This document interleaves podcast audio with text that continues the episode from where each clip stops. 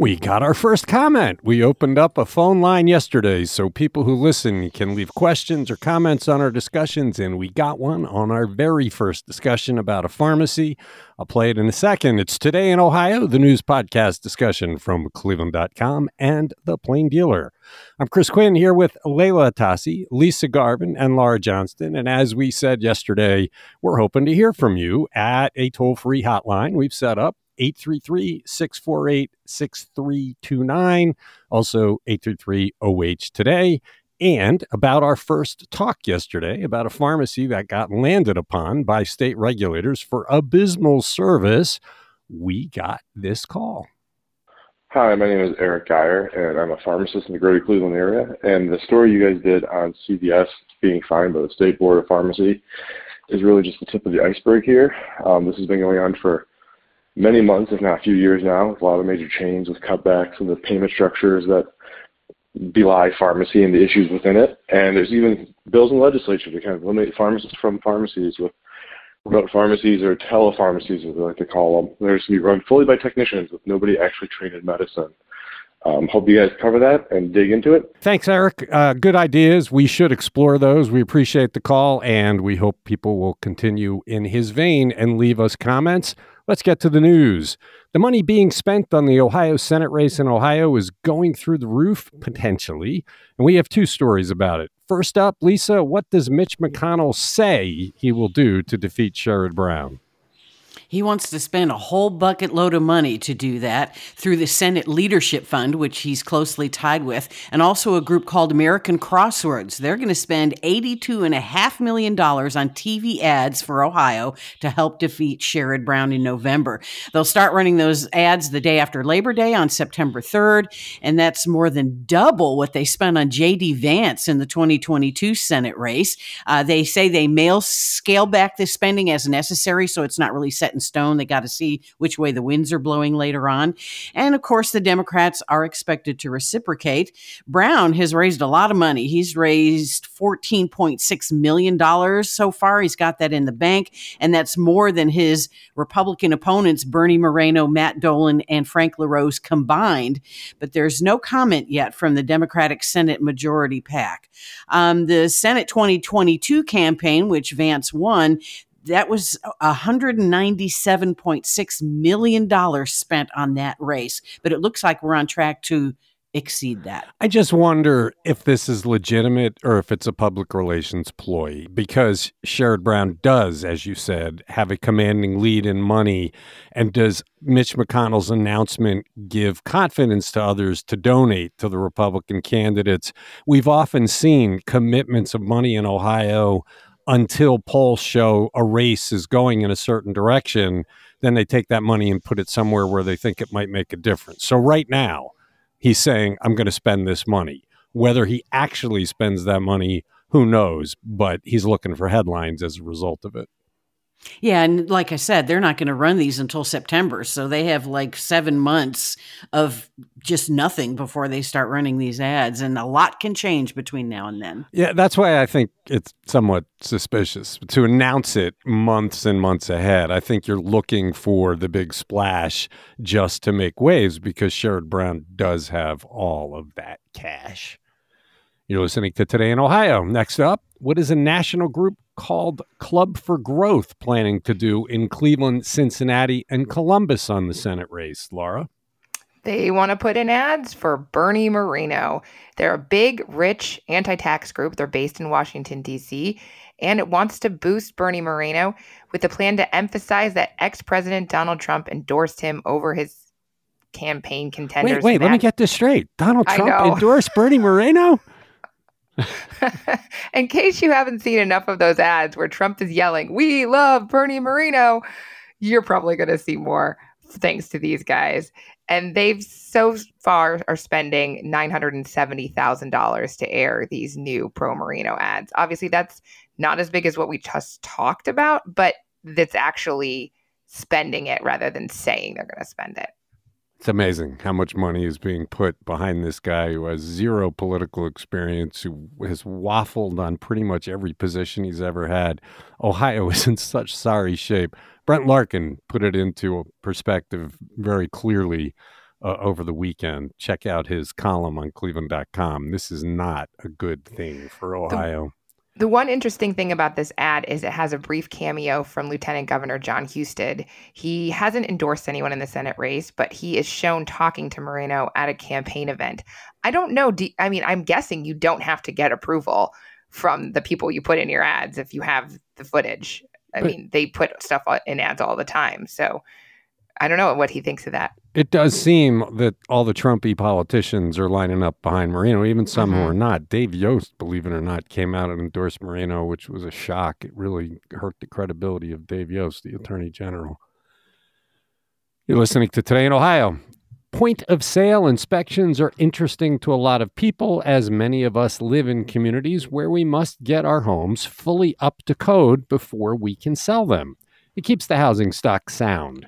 So, why did Cleveland City Council President Blaine Griffin put the proposal to begin such inspections in Cleveland in the tank? He gutted it, Leila. Why? Yeah, and, and I'm kind of on fire about this, so I'm glad we get to talk about it. We're talking about this ambitious housing code enforcement overhaul that Justin Bibb proposed. It's referred to as uh, residents first. And there are a lot of elements to this thing. There is a quick hitting civil fine for code violations. There's a requirement that out of town landlords designate a local agent who's responsible for a property and, and other things like that.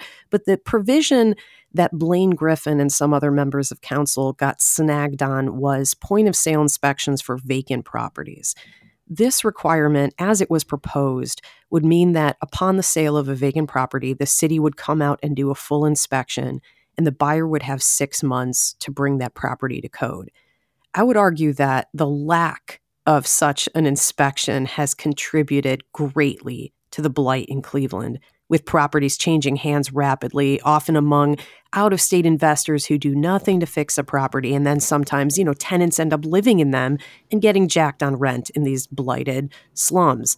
Well, Blaine Griffin saw that requirement of a point of sale inspection for vacant properties as somehow hurting the little guy. In some hypothetical situation where some poor local resident inherits a vacant property, this requirement would make it harder to sell that property for a decent price or would make it onerous for a local buyer who can't afford the immediate improvements to the home. So, in passing this package on Monday, Council gutted that key provision. They stripped interior inspections from the requirement, so the vacant houses will only be subject to exterior inspections, and the buyer won't be required to bring the interior of the house up to code. And they put a two year sunset date on this provision in case they decide it isn't working as intended. And guess what? It won't work as intended because it's now completely gutless. And this is all because Blaine Griffin says it will help this proverbial little guy Meanwhile, it's going to also help a whole lot of out of towners who've been pillaging Cleveland for decades because Cleveland apparently is comfortable having zero standards for the upkeep of its housing stock. I wonder if the council fund that he runs is getting donations from real estate people who don't want to see this. What, what throws me about this is I live in a community with point of sale inspections, which is full. They check everything, you know, every outlet, everything has to be right. And every five years, they come through and expect inspect the exterior. Code enforcement is supposed to correct exterior problems all the time. If a code inspector is mm-hmm. driving down the road and they see a problem on a house, they're supposed to fix it. So having a, a, requirement that the exterior be inspected when it gets sold, they should be fixing that stuff up all the time. Right. This does absolutely nothing. It's he gutted this thing and I don't understand it. Most people in Cleveland want these vacant homes brought up to code. They're killing neighborhoods, man. They bring down the value of homes that are well well tended. So he's not taking care of the resident here. So who's he no. taking care of? The out of town no, owner. Right. And do they have some kind of lobby that's donating money to his fund? I, I don't understand this. To me, this is one of the more just game changer kinds of policies that have come out of City Hall. And it, it could have been so transformative. And instead, it's it's just reduced to, to gutless nonsense. And it's a crisis because out of town owners have really invaded Cleveland. So we have so many out of town owners, you don't you can't even reach them. That's part of the problem. It's part of what Justin Bibb's trying to deal with.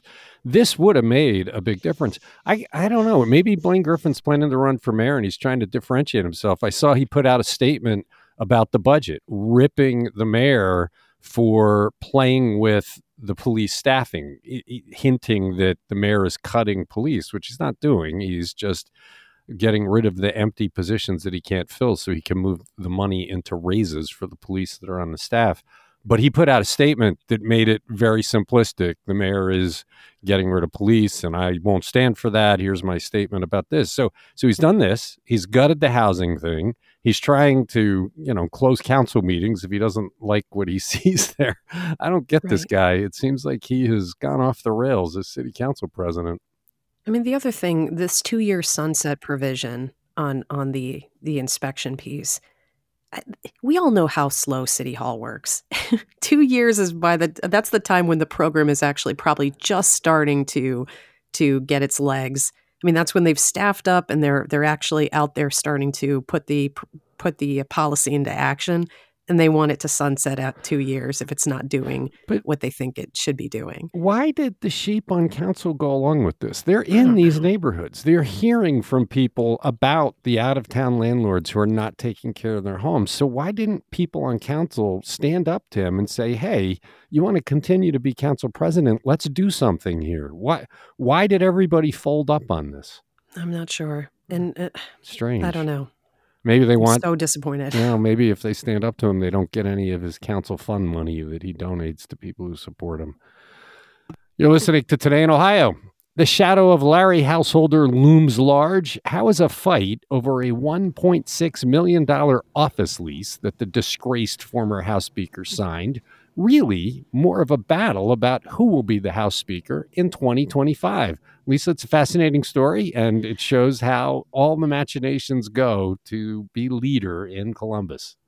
Yeah, and it's a little confusing because there are like two entities that did the same thing and one is now gone but i'll try to explain. So householder leased a floor of the chase tower in downtown columbus right across from the capitol for 1.6 million just before his arrest in 2020 so he never moved into the space and never used it. Now property managers are trying to collect from a group called the ohio house republican alliance. It's an arm of the current house speaker jason Stephens. it has 3 million bucks on hand right now but Stephens wants to use that that money to lavish it on candidates that he favors in the GOP primary.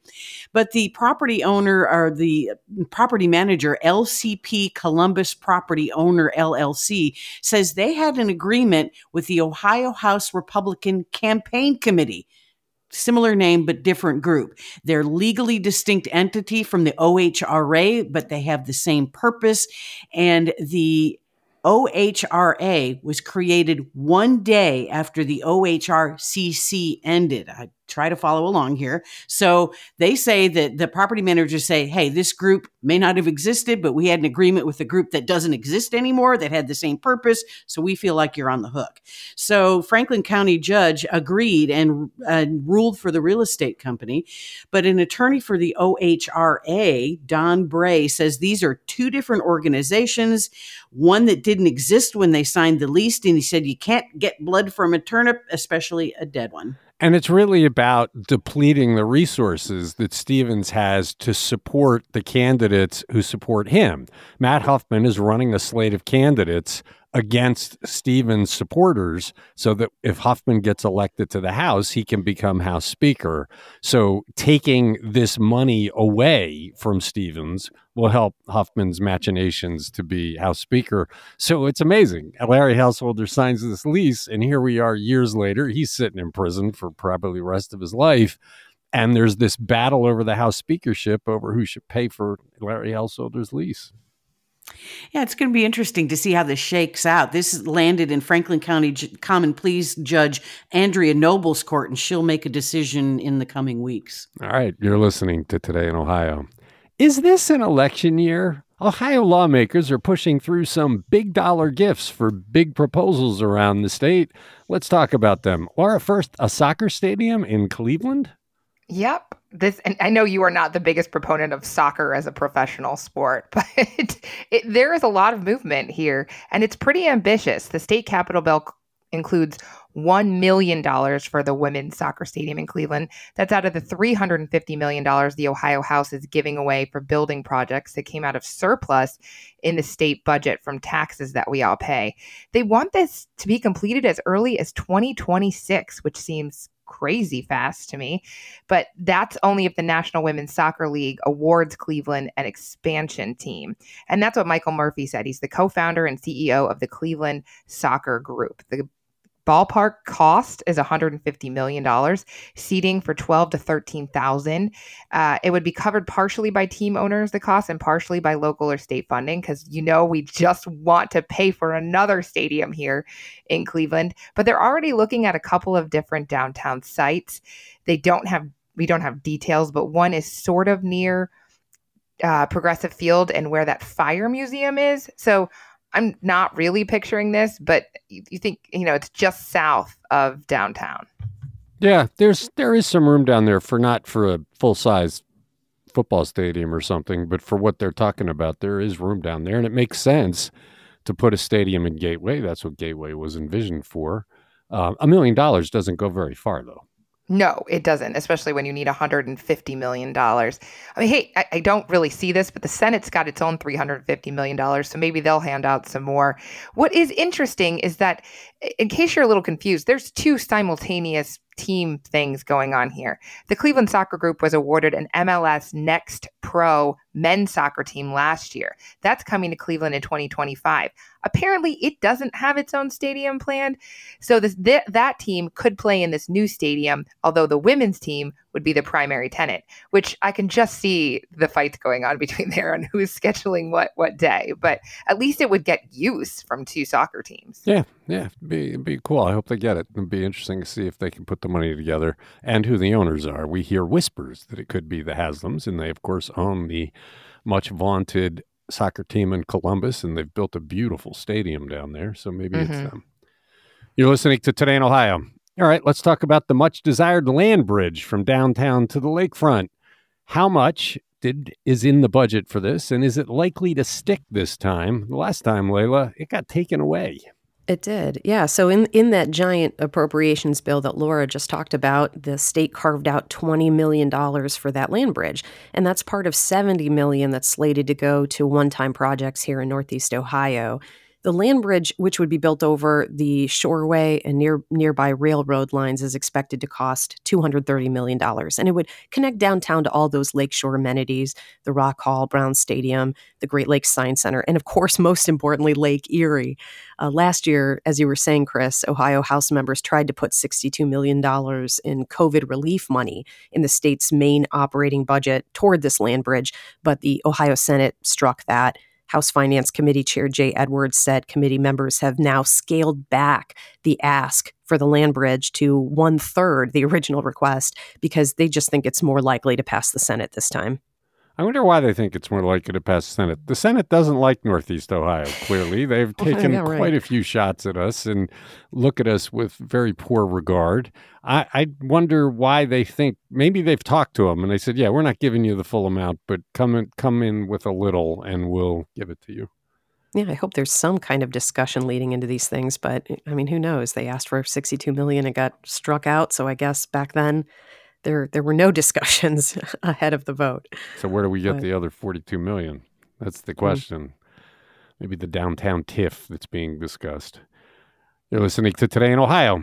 Finally, we have some money potentially coming for a real bridge, a road bridge, and it's a lot. Which bridge is it, Lisa, and what is the need? Yeah, it's the Carter Road Lift Bridge, which is kind of behind Tower City down there um, along the river. They're getting 20 million in state funding uh, that's being doled out for Ohio local bridges. This is an announcement from Governor Mike DeWine's office. It's part of a 59.5 million in total funding for 17 bridges across Ohio, including three in Akron, uh, the St. Clair Street Bridge in Willoughby, and the Cherry Street Bridge in Massillon. So Carter Street is a lift bridge. Uh, it needs mechanical and electrical repairs. Work would begin in fiscal year 2028, so that would be July 2027. The bridge is kind of critical. It, it connects downtown to the Scranton Peninsula. It's one of several lift bridges or swing bridges that connect the east and west sides. Now, the bridges eligible for this money have to be a movable bridge like Carter Street or a lift bridge and a deck area of more than 15,000 square feet. So, yeah, this will be interesting. And we can all remember when the Center Street Bridge was closed for a couple years, it was kind of hard to manip- you know, navigate down there. So, it'll be interesting to see how this affects traffic. So, for people that are trying to place this, this is the bridge that leads to Merwin's Wharf, right? No, that's the Columbus Street lift bridge. The, the, the Carter Street. Well, it kind of does. They I drive down there all the time. The Carter Street bridge is kind of below Tower City, really. Okay, I guess I'm still having trouble placing it. It's it's good to see Mike DeWine looking at infrastructure needs across the state and coming through with this kind of money. Every we have old infrastructure throughout this state. And you have to maintain it otherwise we get into the problems we've seen where we're tearing another bridge down. Uh, this was exciting to see and it's across the state. I mean he doesn't show geographic favoritism. It seems like everywhere is getting some of this money. Yes. All right. You're listening to today in ohio. It's not just the state that seeks to give money away. Cleveland might give a private company money to build a pickleball facility. Laura, how is that a legitimate public expenditure? Well, that is an excellent question, but I am answering it as a tennis player who has never played pickleball and gets really annoyed when my courts are taken over with pickleball. But it is a weird question because I first saw the story, I was like, oh, are they building courts in a park? Because that would make sense to me. But no, Councilman Brian Kazy introduced legislation that would provide $100,000 to the Early Group LLC to renovate this former industrial building at Crossburn Avenue in the Bellaire Puritas neighborhood, just north of Interstate 480, and make it an indoor pickleball facility. The company bought the building in October 2022 from the Cuyahoga County Land Bank, which so clearly it had been vacant and it's good that we're doing something with it. But the city's grant agreement would require the developer to put a special emphasis on finding employees who are considered hard to employ, people with disabilities, those with criminal records. But I don't really see why we're giving a private business public money to do business. Yeah, why not use that money to build public courts? There is a, a shortage of these courts because this sport is going yes. off. Uh, you know, people are all playing it. I don't know why you wouldn't build in Cleveland parks. I mean, we keep talking about the poor state of Cleveland parks and facilities. So why not use the money for that? Why are you giving it to some private firm to run their own little their own little club? I, I think that's a very good question. I think it's. I hope that they discuss it at City Council because I, I agree there need to be more courts. I and the rec centers and the parks in Cleveland could definitely stand to be improved. But yeah, and so if it's an indoor, you know, it's indoor facility, that'd be great. It could be year round. But are the people in that neighborhood going to end up using it? If you rent a tennis court, it's like twenty five dollars an hour. It's not cheap. Can I just jump in here? Go this ahead. galls me so much. this is ARPA money. This is the money that when it came to the city of Cleveland, everyone was all, this is transformative. We're going to turn the city into. Mm-hmm. And here we are, pickleball court, privately run pickleball court. I put this on the list with the golf course clubhouse in Parma, mm-hmm. the dog park in whatever suburb where the council members came to county council and said, please don't give us this money for this dog park because it's a waste of money. And they passed it anyway. Uh, what else? What else can we put on that list? Squandered money. Just just tiny myopic thinking on on how to spend this money. I can't believe how disappointing this is. But we talked earlier this week about Blaine Griffin's preposterous demands for the downtown TIF money to go into Cleveland neighborhoods. And we have, our, you know, we had a long talk about why that won't work because the finances don't work that way. But the whole focus was we've got to invest in Cleveland neighborhoods. And here they are not. I, th- this is a perfect chance to say, okay, we, want pickleball in a Cleveland neighborhood. Right. Let's let's improve the neighborhood, but it's going right. to a private concern. I I don't under. It seems like hypocrisy to me to to be harumphing about the TIF while doing this. does. And why this group? Why are they getting the money? I th- none of this makes sense. Right. Oh, and I, before I lose the opportunity, surveillance cameras for a Rich Homeowners Association. Well, that was a county. that was from the yeah. That was another. But so was the. Parma Golf Course. I completely agree with Leila. And I- I know that the city and county both have loan programs for small businesses. And I'm not saying this is not a worthy project. It- Like it could be wonderful, but there've got to be other opportunities for them to borrow money and pay it back rather than just get a hundred thousand dollar handout that could be going to something a whole lot more transformative that serves say- a lot more people. And but to say that a pickleball facility is going to transform a neighborhood is a pretty far reach, I would say. And I don't know that that neighborhood, as Laura mentioned, would be conducive to pickleball. And how many people would it really employ? Well, It just and feels like they're they're scrambling to get dollars out of the door before it's they run out of time at this point. They've put no thought or analysis into this, and it's just Yeah. sickening Yeah. in how disappointing this is. It, it's a it's a one that makes you just shake your head. So well, we're gonna keep questioning it, I guess. You're listening to Today in Ohio. Baldwin Wallace University has been at the forefront of the local initiative to nurture civil discourse in this rancorous era, and now the college is taking a dramatic step involving all of its students. Leila, what is it? Well, starting next year, the university is requiring all incoming freshmen to take a class that teaches how to have a civil conversation with someone who holds a different opinion than your own. So, this class on civil discourse will be part of the university's core curriculum, which are classes required for all students, regardless of their major. And the curriculum for the class will be derived from materials created by Braver Angels. That's the nonprofit we've written about quite a bit in the past year that seeks to reduce America's polit- political polarization by improving people's communication skills. So, the teachers who lead these courses at BW will be receiving training from Braver Angels this summer.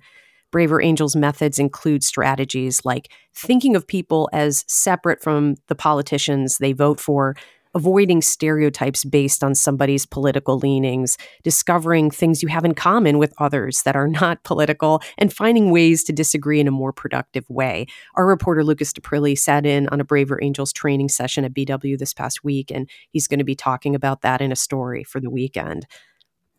The, what I'm impressed about, Baldwin Wallace has had some financial difficulties. To lay people off, and there have been multiple stories about their budget challenges.